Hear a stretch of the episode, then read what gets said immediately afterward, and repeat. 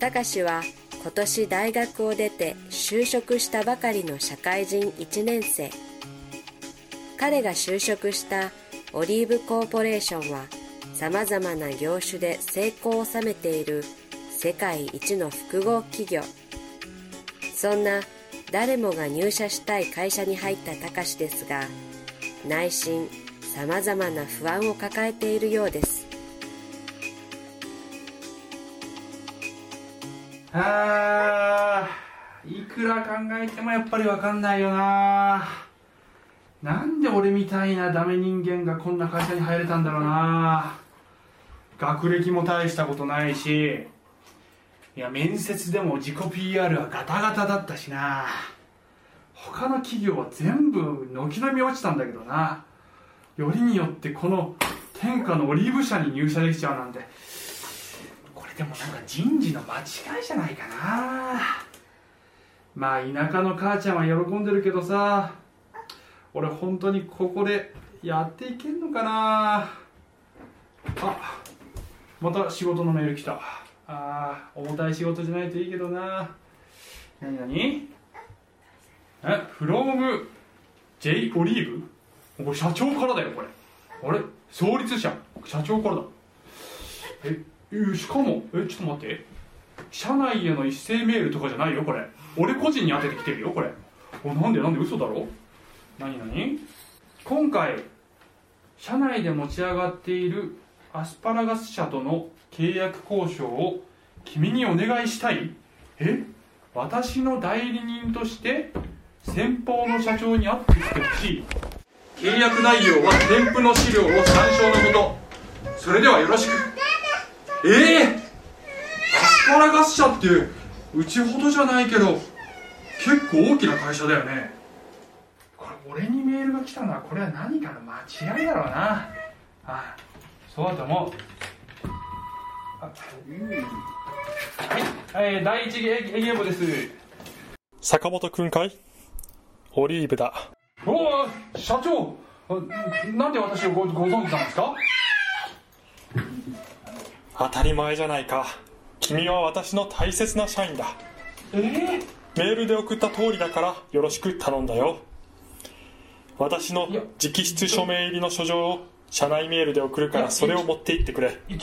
先方へのアポはこちらから入れておくから。それじゃあ、ええー、嘘でしょそしてたかしは不安を抱えながらもアスパラガス社の本社ビルへ向かったのでした。失礼します。いらっしゃいませ。あ失礼します。ああの私あ失礼します、えーこういうあのものです。えーオリーブ社の坂本と申します。はい。あの御社の社長に取り付いていただけますか？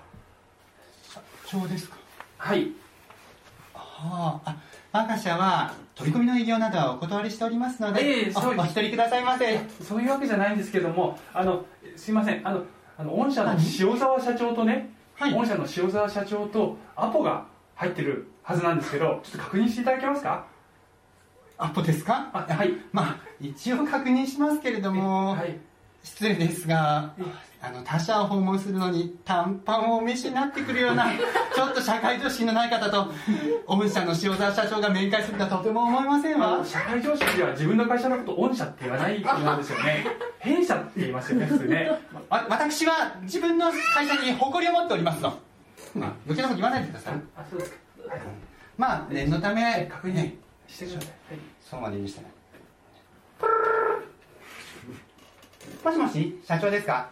あの今玄関の方に面会を希望の方ご見えになってるんですけれどもええ何でも坂本とかいう方でちょっと身なりがみすぼらしいんですけれどもきっとゆすりゆすりたかりな限りだと思いますので私の方から適当に理由をつけて断っておきますね。失礼いたします。ちょちょちょちょちょちょ今社長は不在です今社名も言わなかったでしょ。お一人ください。ま社名言わなかったでしょ。ねちゃんと私すいません。オリーブ社の代表として来たってちゃんと言ってくださいよ。代表？え代表です。どこですか？一応、はい、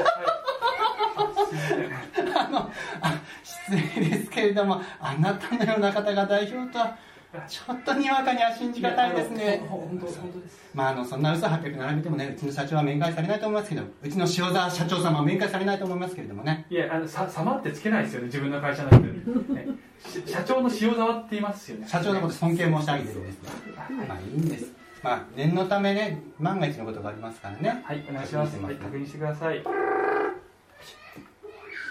社長あの先ほどの坂本とかいう若造なんですけれども何でもオリーブ社の代表とか名乗ってるんですけども警備員を見ましょうか。いやえ？はい。いやでもはえははいわかりました。かしこまりました。失礼いたします。お通ししろですって。あお通ししろですって。あはいすみませんそちらのそちらの応接紙の方にお書きになってお待ちくださいませ、はい、はい。ありがとうございます。お待ちくださいませ。はい。ありがとうございます。そこら辺触らないでくださいね。いいやはいはい。あの高いものばかりです。はい。よ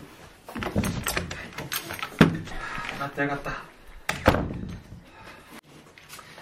いやー緊張するなー。大丈夫かな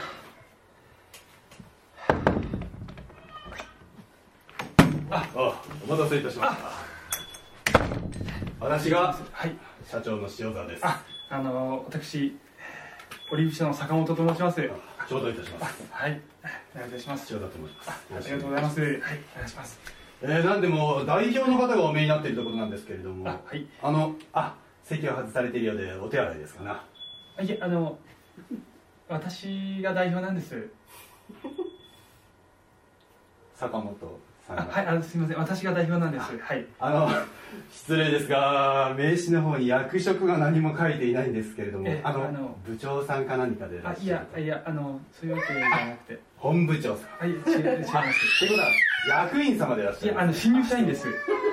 新新入社員えーですか？新入社員。坂本様、は？い新入社員。が代表で、ふざけないでいただきたいですがすみません今回のプロジェクトは我が社が社運をかけて臨む一大プロジェクトです。その代表新入社員のあなたのような方が務めるのはとてもにわかに信じられないですが私も信じられません。はい。私も全然信じられないんですけど。はい。あのああそうだ忘れてた。あのあの弊社のですね社長からあの直筆サイン入りの書状を受け取ってまいりましたのでボロボロはい、すいません。はいすいません。はいちょっと持ってく前と時にねちょっとボロくなっちゃったんだけどあのし社長のサイン入りの書状あります。ちょっと見ていただけますか？はい。では一度拝見だけさせていただきます、あ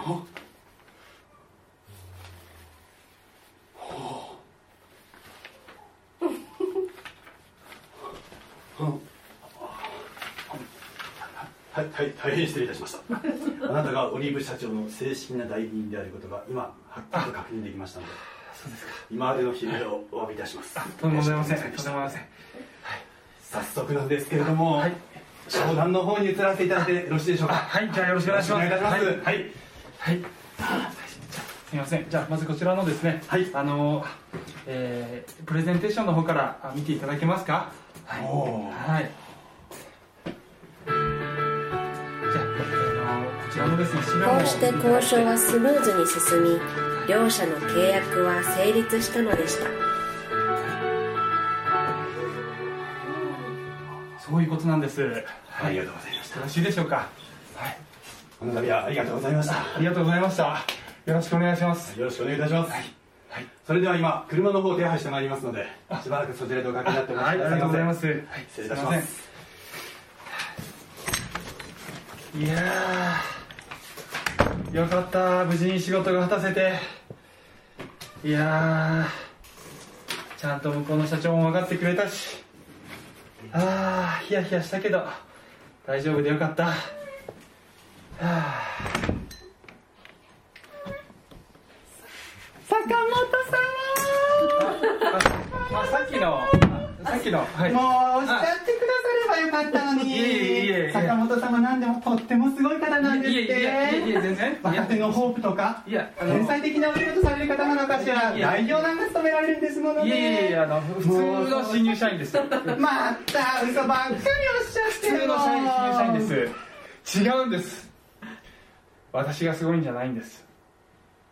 今やっと分かったんです。私がすごいんじゃなくてこんな私に名前を使わせてくれて仕事を任せてくれる社長がすごいんだな。そうだ。それがよやっと分かった。すみません。私社長に報告がありますんでこれで失礼いたします。坂本様？坂本様？失礼します。坂本様ちょっとメールアドレスだけでも教えてってください坂本様？坂本様？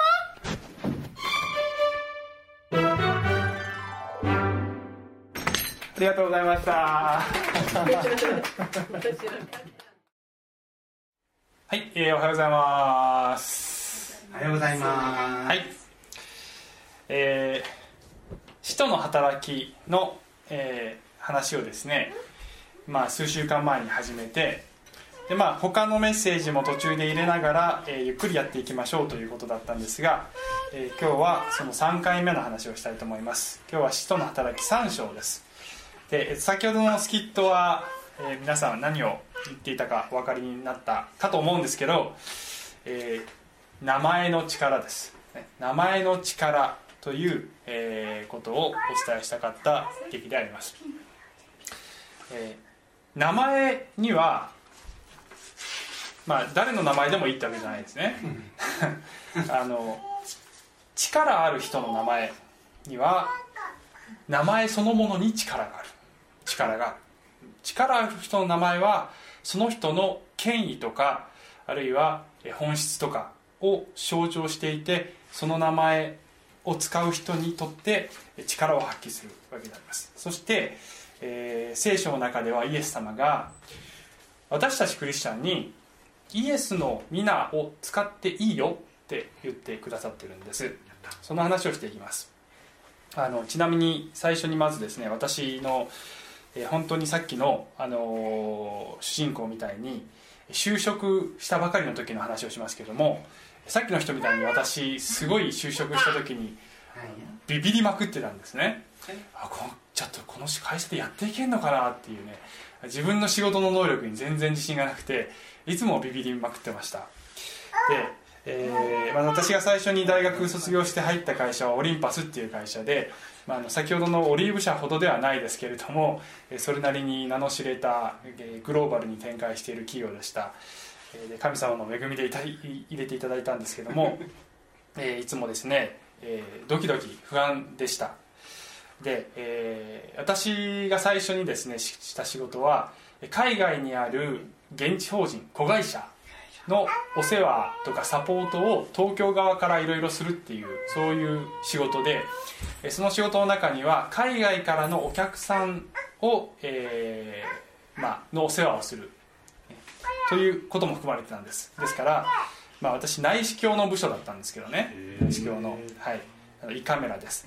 だったんですがお医者さんというと VIP ドクターとかが、えー海外から来てえーその方々の,、まあその工場見学とかあるいは接待とかをするっていうことがよくありました。であの来るのはお医者さんだけではなくて海外の子会社のセールスマンとかもねあの来るんですね。でミーティングを設定したりするんです。である時このインセンティブツアーって言ってこの海外の子会社で、えー業績を上げた、えーセールスマンをえー東京の本社に招いてまあいろいろあのー本社を見てもらったり工場を見てもらったりまたあの少し観光とかもしてもらったりっていうねあのー。頑張ったセールスマンにご褒美みたいなねそういう、えーツアーがあって私それのその担当をしてたんですね。で本社新宿にあったのでまあえー新宿のですねある、えー近くの高層ビルのしゃぶしゃぶ屋さんに夜あのその結構ですね10人ぐらいのセールスマンを連れて、えー結構ヨーロッパとかアメリカとかいろんなとこから来たセールスマンを連れてえーそのお食事に行ったんですね。私はその担当だったのでまだ新入社員だったんですけども。で、えーしゃぶしゃぶを、ね、霜降り牛肉を食べさ食べていただいてで帰る時にあの会計をねどういうふうにすると思います？私財布から何万円も出すと思います？そんなことしないですよね、えーどうするかっていうとあのレジのところで名刺を出してこちらに後で請求書送ってください。って言うんですね。で失礼します。って言っていくわけです。まあねそう。で まあそういうふうにするわけですよね。でそのそのすぐ後で高層ビルのエレベーターに乗って降りる時にアメリカ人のセールスマンが私に「さっき今何したの?」って聞いてきたんです、ね、さ何渡してたの？って言ったらあの私が「ああのビジネスカードだよ」と。あのネームカード名刺渡してたんだよ。あれで請求してもらうの？って言ったら「嘘でしょ?」って。そんなことアメリカじゃありえないよって、ね、なんでそんなそんなの簡単に騙せるでしょ？っていう。確かに確かに騙せるよね。ね。簡単に騙せるんだけど、まあ、日本ではそういうことが通用するんですよって言ったらびっくりしてましたね。なんて、ね、こういい国なんだって信頼されてる国なん信頼できる国なんだってびっくりしてました。でまあ今の時代もそれができるか分かりません。それ15年ぐらい前の あの話ですので今もう少し、えーね、厳しくなってるかもしれませんが15年前は少なくともそういうことができました、えーなぜ私の名刺を出して、えーこの何万円もする請求をですねえーこれでいいですって言ってもらえるかというと私の坂本隆っていう名前に力があるんじゃないんですね。え そこに書いてあるオリンパスっていう会社の名前に力があるんです。オリンパスの社員でこの、えーオリンパスの接待だったらちゃんと、えーお金を払ってくれるだろうって思ってくれるから、えーそういうことができるわけです、えーそのオリンパスの名前に力があるんです。そこに信頼があるんです、えー負債を払う力がある。ということをえー信じてもらえるわけです。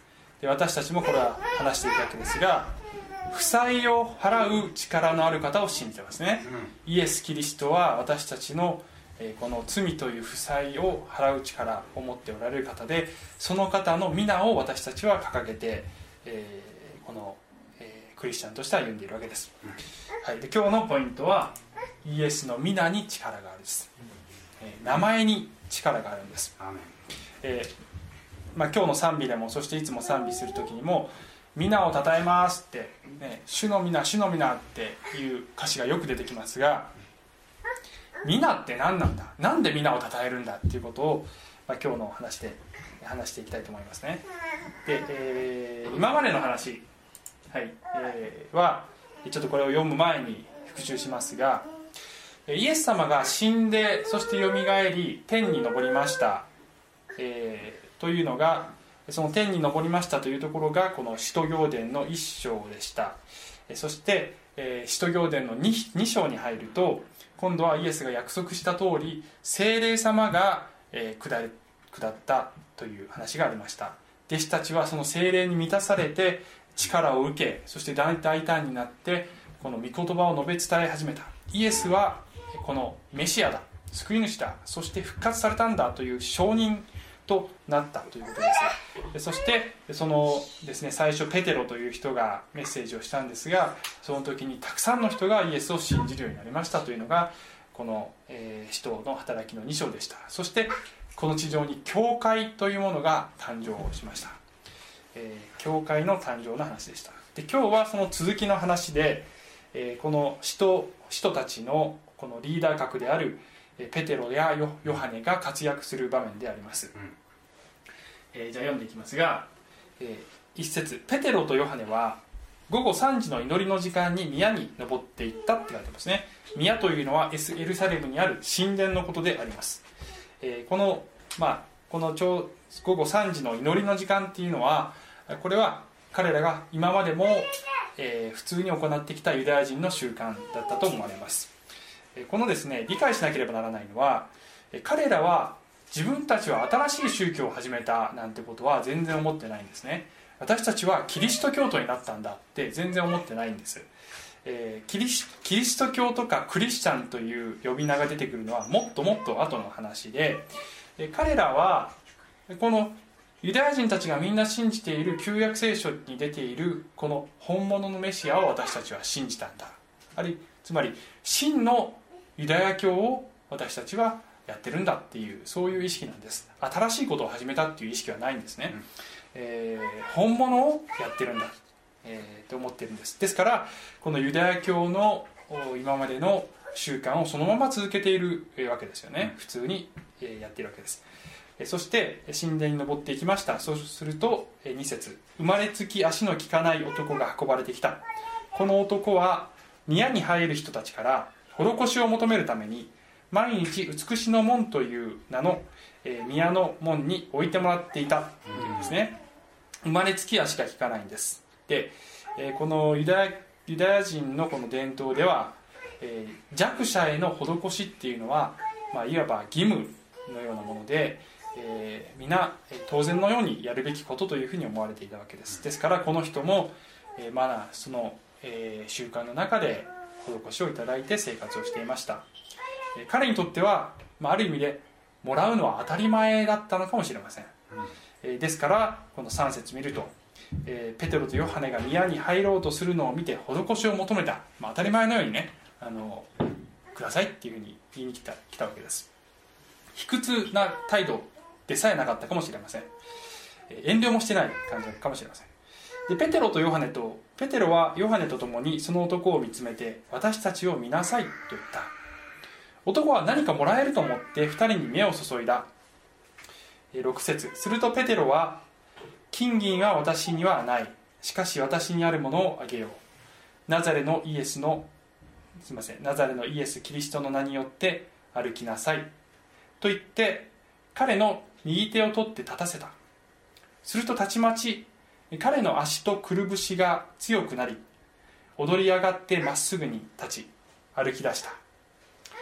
そして歩いたり跳ねたりしながら神を賛美しつつ2人と一緒に宮に入っていった、えーというところまでとりあえず、えー後で後半がありますが金銀は私にはない。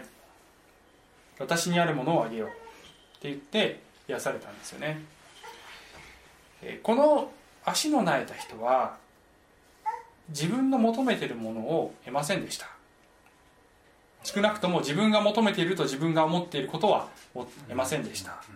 しかし彼が本当に、えー求めている真のニーズに対してはちゃんと答えてもらったわけです。私たちと神様との関係でも一緒だと思います。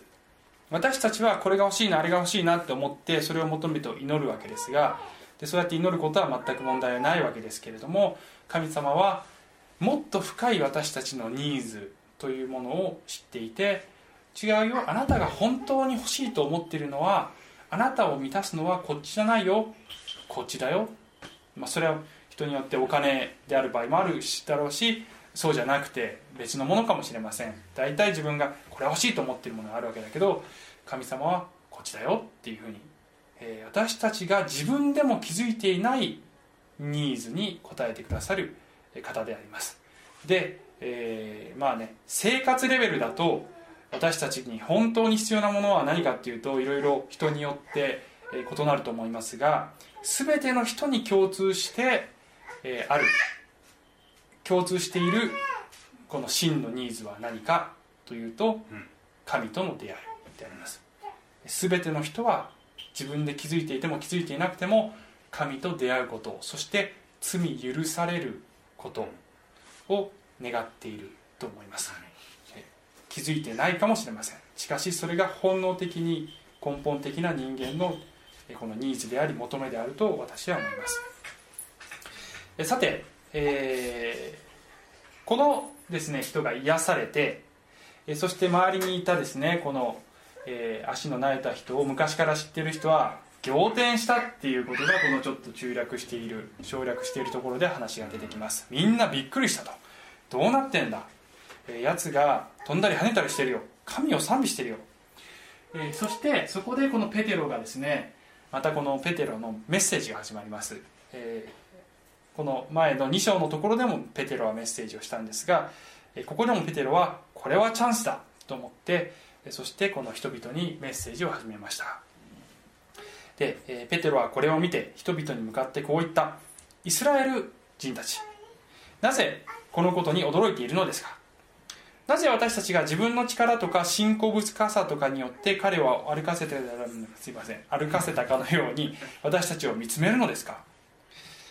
アブラハム、イサク、ヤコブの神すなわち私たちの先祖の神はそのしもべイエスに栄光をお与えになりました。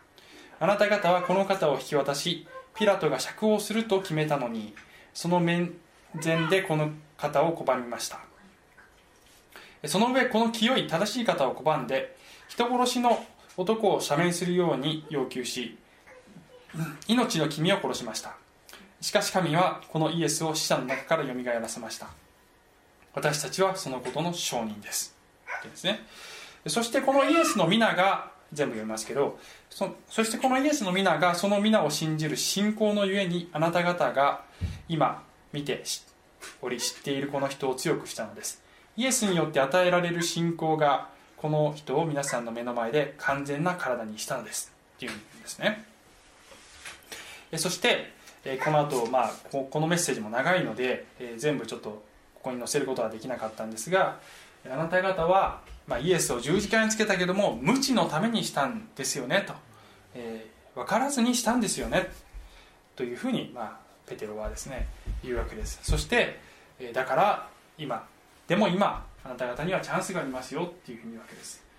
そういうわけですからあなた方の罪を拭い去っていただくために悔い改めて神に立ち返りなさいって彼は言いました。そしてこの後でまだ実は続くんですが、えー、今日は取り上げませんが、まあ、預言者たちがこの語っていた通りのことが起こったんですよっていうふうに言います、えー、アブラハムに約束された神の、えー、約束が成就したんですよ。ということもこの後で話していきます、えー、そういう話です。この話を見て、えー、ポイントはですねこの12節の途中の私たちが自分の力と信仰深さとかによって彼を歩かせたかのように言ってるけど、えー、そうじゃないんですかね。ね信仰深さでやったんじゃないんですか？ねと思いません？信仰深さって大変大大切なんじゃないのかなって。信仰深くないとこういうことできないんじゃないのかなって、ね、思うかもしれません。でしかもなんか矛盾してるかのようにこっちでは「信仰の家に」って書いてあるじゃんね。ってね。その皆を信じる信仰の家にあなた方が今見ているこの人を強くしたんですって書いてあるわけだから、えー、なんか矛盾したこと言っているように見えるんですけどももちろんこれは矛盾ではないんです、信仰と信仰深さ、ね、信仰深さ、まあ、ここで言う信仰深さっていうのはどちらかというとこの人間的な新人のこの私たち人間の側にある、えー、人間の側にその力の源がある。すみません。打率が回ってない。のではないってことを言ってるわけですよね。要するに。もちろん神様の力は私たちの信仰を通して働きますここで書いてある通り信仰のゆえに、えー、この奇跡が起こったんだよって言ってるわけです。信仰がなければ神様はお働きにはならないんだけれども、えー、偉大なのは私たちの信心の素晴らしさではない。くてその信仰の対象である神である方本物の救い主である方がそしてその方の皆が、えー、力があるんだ。ということです、えーですから、まあ、例えばさっきのスキットで言えばですねこの坂本隆さんが、えー、すごく頑張ってこの社長に「このプロジェクトやりたいです!」って、まあ、そういう場面はなかったですけどって言ってもそういう頑張りによってこの説得できるわけじゃないだけどこの名前力ある方の名前を出した瞬間に相手がその権威を認めるっていうことでありますペテロが言ってるのは皆さんここで起こったのは私のこの素晴らしい人格とかじゃないよ。一生懸命信じてるっていうことじゃないよ。私を通して働くこのイエスの皆ここに力があるんですよ。っていうことを彼は言ったわけですね、で皆ということを考える時に、えー、少しですね旧約聖書の、えー、旧約聖書の神の皆ということをですね少し紹介していきますが先ほど読んでいたのは使徒行伝ですから新約聖書です。で私たちはイエスの皆を賛美しているわけですが、えー、このですね旧約聖書にも神の皆というものがもちろん出てきていろいろな形で表現されていてここで全部は紹介できてないぐらい他にもあるんですがいろいろな形で紹介してその一つ一つのお名前が、まあ、神様のある側面を表現しているっていうふうに言うことができると思います。例えば先ほどの箇所でも出てきましたがアブラハムイサクヤコブの神っていう言葉がよく出てきます。新約聖書でも出てくるし、え旧約聖書でも出てくるんです。これは神がこのですね救いのプロジェクトを始めるときにアブラハムイサクヤコブと契約を結んだ、えーアブラハム契約の話をですね、まあ、ちょっと前はだいぶしてきたんですけどもえーその契約を結ぶ神なんだということを、えー表している言葉ですよね。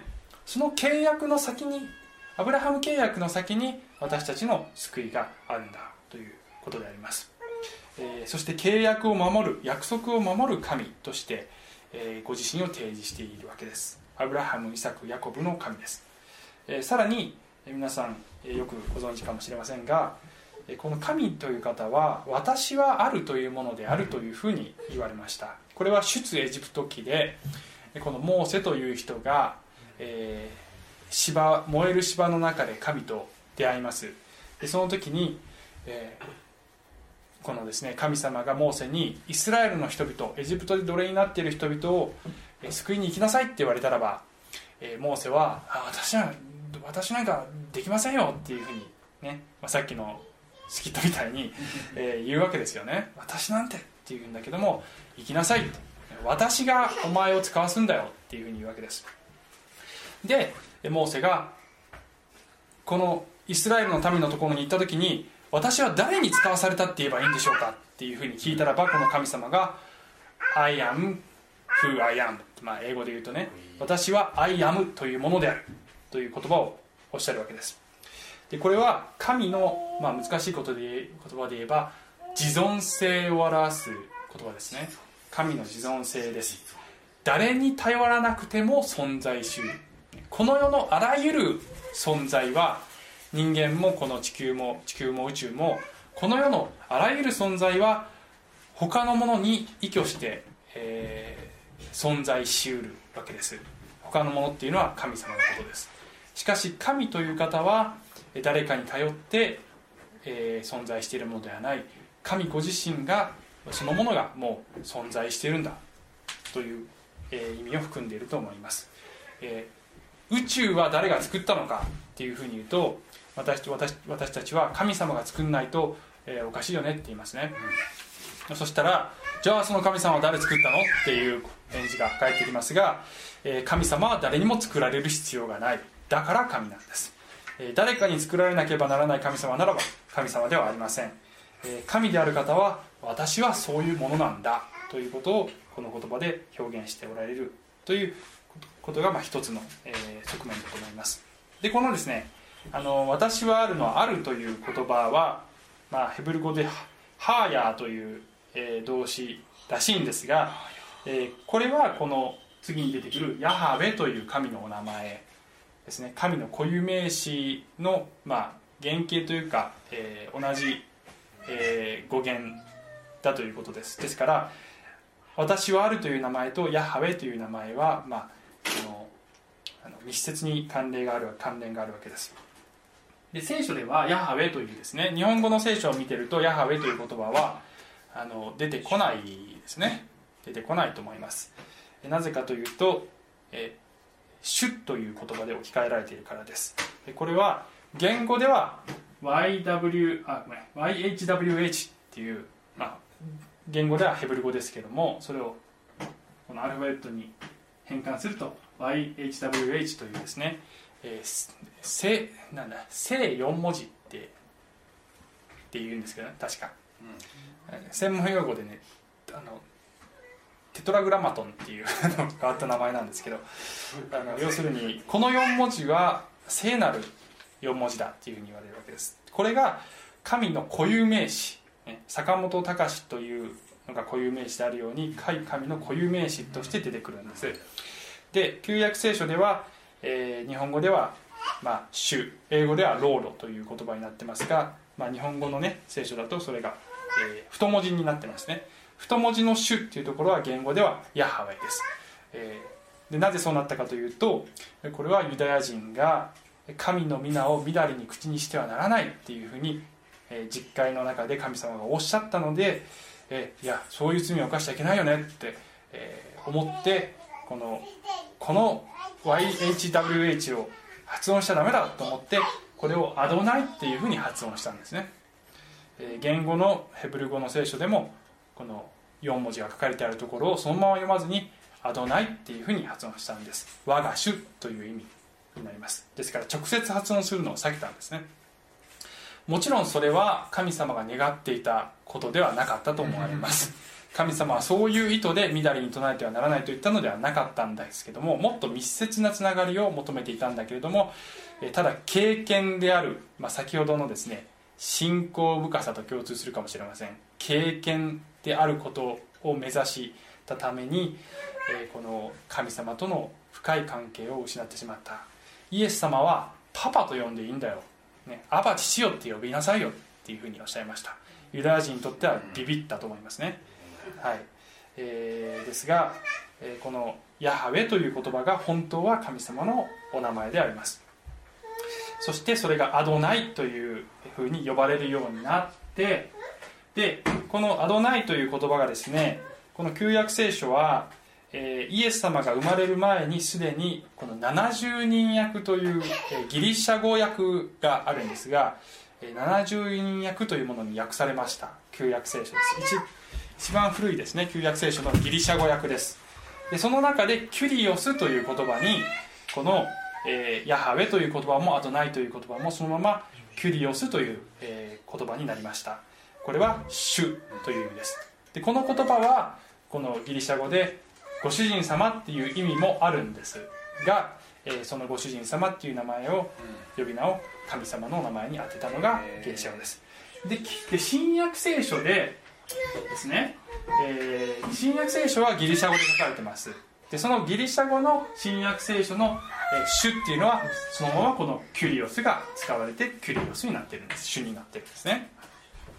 ですから新約聖書の中でこのイエスの弟子たちがイエスは主であるっていうふうに言った時にそれが意味するのはイエスは私の主人ですっていうことももちろん意味してるんですがそれ以上の意味なんですよ。この歴史的な背景からして彼らが言ってるのはイエスは主であるって言ってるのはイエスは旧約聖書のヤハウェだっていう宣言をしてるんですね。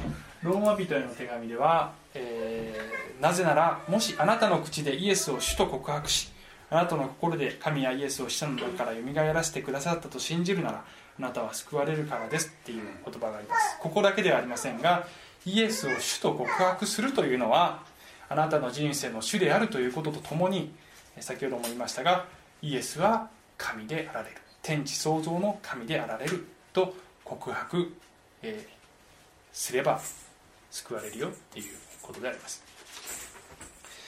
であの以前ですねあのまあ、先ほどの信仰深さっていうことのに関連して少しあごめんなさいね。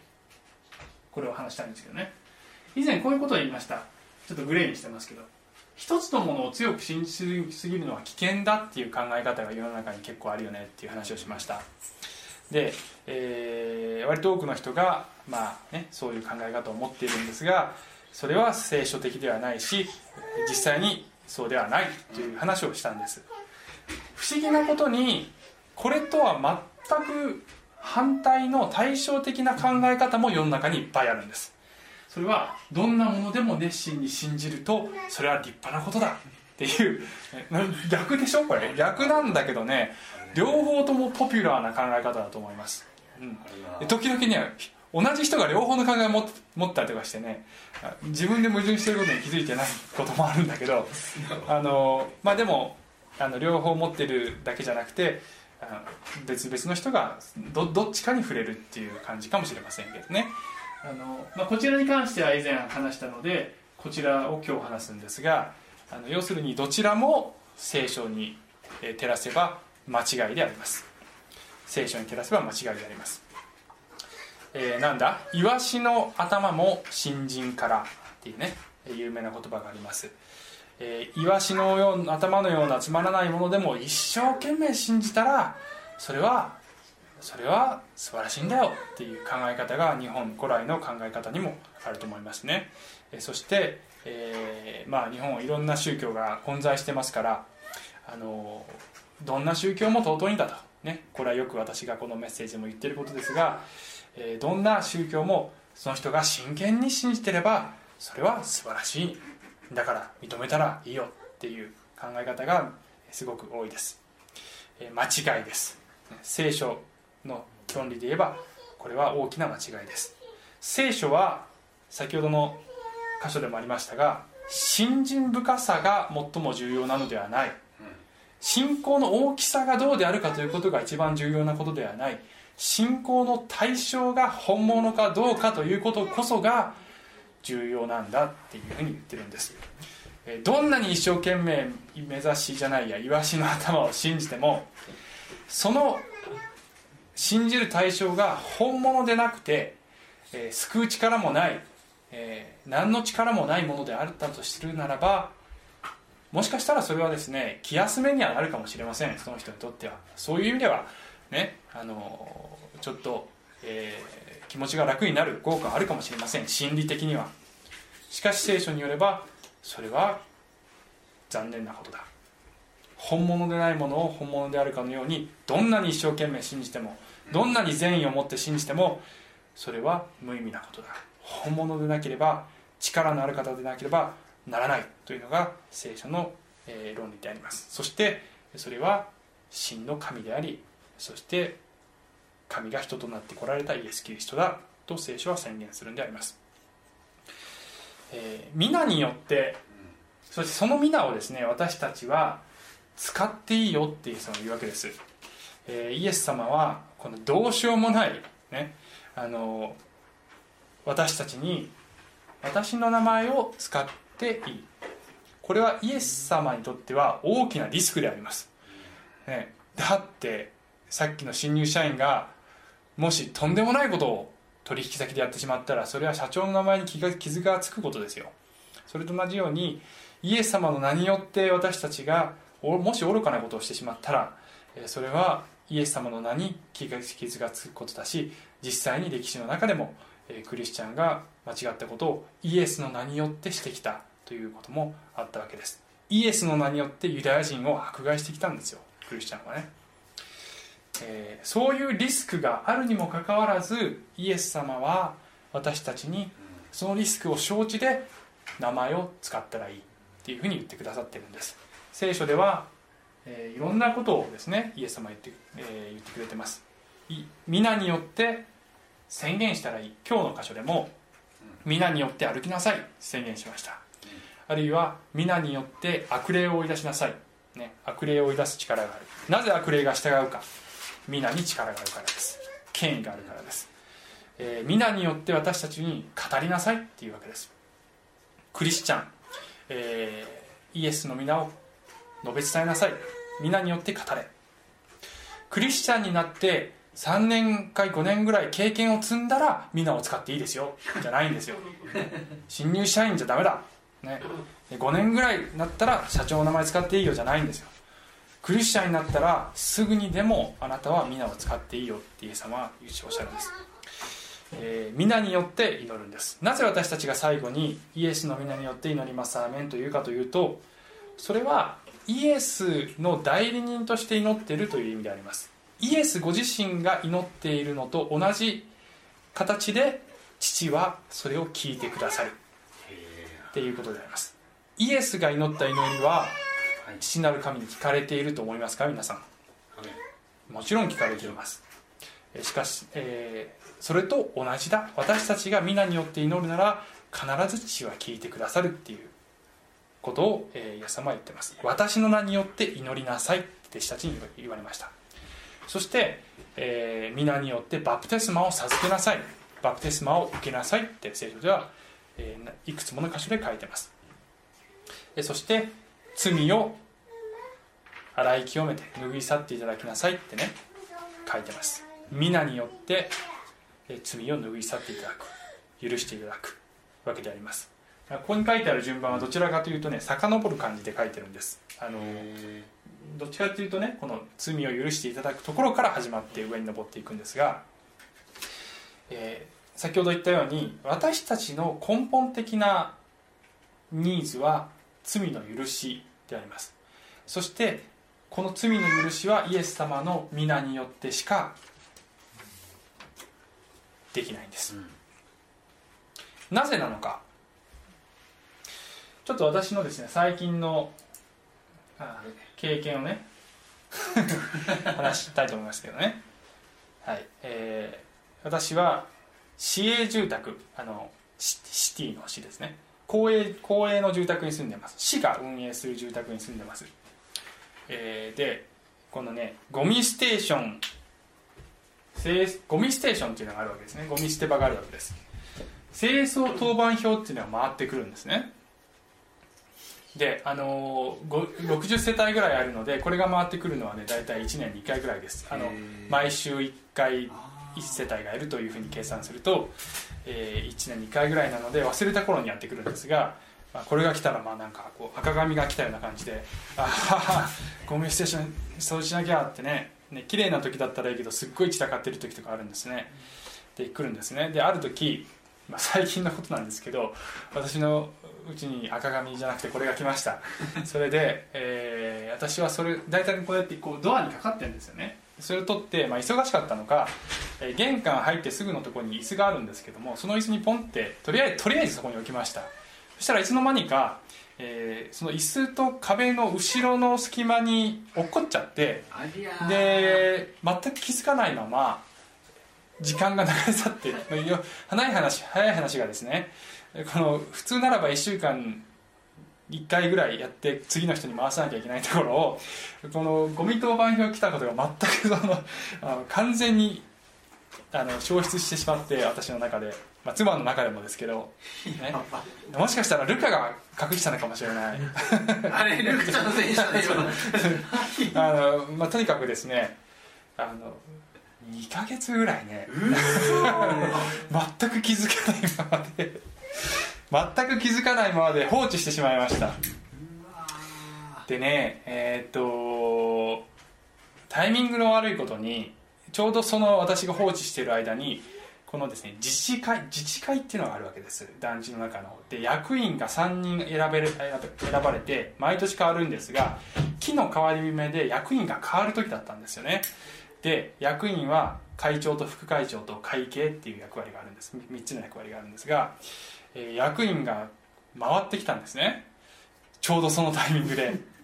で私これ当番表ね自分のところにあ温めまくっちゃってる状態の時に木が変わって私なんと自治会長会長になっちゃったんです。でこの自治会長とか役員はこの団地の人たちにちゃんとルールを守って集団生活しましょうねって呼びかける役割なのになんと私はですねそんなタイミングで自治会長になってしまいましたで、えーあこれはまずいなと思いました。でこのですねファルフォルダの中には全部いつ日付と名前とでどのように清掃したかっていうのは全部記録つけるようになってるんですね。ねあの散らかってたところを水で流しましたとか書くようになってるんです。ですからこれ1年に1回ぐらいしか回ってこないのでねあの、えー、とどういうふうにやるんだっけなって必ず思うんです。で過去に誰がどういうふうにやったかっていう記録をもらうと、まあ、私だったら見るんです。多分みんな見ると思います。でみんな見てあみんなちゃんとこうあこういうふうにやってるなっていうことを見てで掃除をするわけですよね。で日付回ってみんなどれぐらいの頻度で回してるかなっていうことも気になるから あのみんなあ1週間に1回あこの人結構この人貯めてるなとかね思うわけですね。で見ると過去2年ぐらいにわたってずっと記録が残ってるんです。でこれからもおそらくはこれ全然まだスペースがありますので数年にわたってこの記録が残るわけです。つまり私が 過去2年ぐらい見てもね2ヶ月も貯めてた人誰もいない誰もいないんですね。で私が失敗した記録がそこにもういつまではか分かんないけども半永久的かもしれないけどもずっとそこに記録が残るわけです。で次にどんどん回っていった人たちが過去の記録を見てですよ。うわこの人すっごい温めちゃってるよ。誰？あ坂本何？会長じゃん。みたいな。なるのがこれは恥ずかしいって思ったんですよね。なあしまったこれ恥ずかしいなと思ったんです罪の記録が残っちゃうんですよね。私たちも、えー聖書は、えー罪の記録が残っているっていうんですね。消えないっていうんですその時にですね私の心に、えー邪悪な思いがよぎりました。ちょっと待てよと。ね。俺は会長じゃねえかと、ね。会長の権限でこの記録を抹消してしまえばいいんじゃないだろうかって思いました。でこの今までの記録全部白紙にして木が変わったから真っ白にしてさあやりましょうってやってもこれ誰も誰にも何も言われないなこれと思いましたね。ね。よし俺は会長の力を使ってこれができるぞってねあの思いましたが、まあ、そうしなかったです。そうしなかったのは神の恵みによって、えーとしか言いようがありませんが、えーそうはしませんでした。ちゃんと罪の記録を回しました。ですからで世の中であの権力がある人、ね、財力がある人が自分の不始末を自分のこの力でもみ消そうとするっていうことがよくありますがもうその気持ちがよくわかりました。よくわかりました。あこういう感じなんだな、ね、力があるとねそれをもみ消したくなる。皮肉なことにゴミステーションをゴミ捨て場をきれいにしなかったその汚れをきれいにしなかったということが私の最大の汚れになっちゃったわけですね。ね自分であの自分たちでゴミステーションをきれいにしなきゃいけないわけですけどもそれをしなかったということが、えー、お点になってしまいました。聖書では私たちは自分の汚れを自分できれいにすることができない。頑張ってきれいにしてるつもりでも絶対に、えー完全にはきれいにできないんだよって言ってます。もし私がこの罪の記録を消したいと思ったらばその可能性があるとすればですねこのシステムそのものが変わんなきゃいけないわけですよ。つまり住人が自分でゴミ捨て場をきれいにするというこの制度自体を廃止できればこのゴミ当番表もなくなるわけです。そして過去の記録もなくなるわけです。そうするためにはですねどうすればいいかというと市に要望書を提出して市のあの市長宛に要望書を提出しなきゃいけないんですね。おそらくは。しないけどね、えーしなきゃいけないです。そして、えーこのゴミ捨て場の掃除は住人がやるんじゃなくて市のコストで市がやってください。って言ってそれが認められればきっとこれは全てなくなると思います。まあやってくれないと思いますけどね。やってくれないです。だけど可能可能性があるとしたらそれしかないです。会社で、まあ、私一般企業にしか勤めたことないから会社のシステムしか知らないんですけどあの何か企画書とか要望書とかねそういうのは、えーまあ、要望書企画書があってそこに決済をするハンコがね部長本部長あの社長とかっていうねあって大きい決断だと、まあ、上上の方に行かなきゃいけないでしょ。ハンコを押すところがあるわけです。つまりその人たちがハンコをしてそしてこれ私が承認しました。このコストがかかるプロジェクトですね。私が承認しました。そのコストを、えー承認しました。保証します。責任を持ちます。ということを偉い人がハンコを吹くわけです押すわけです。ハンコはつまり名前ですよ。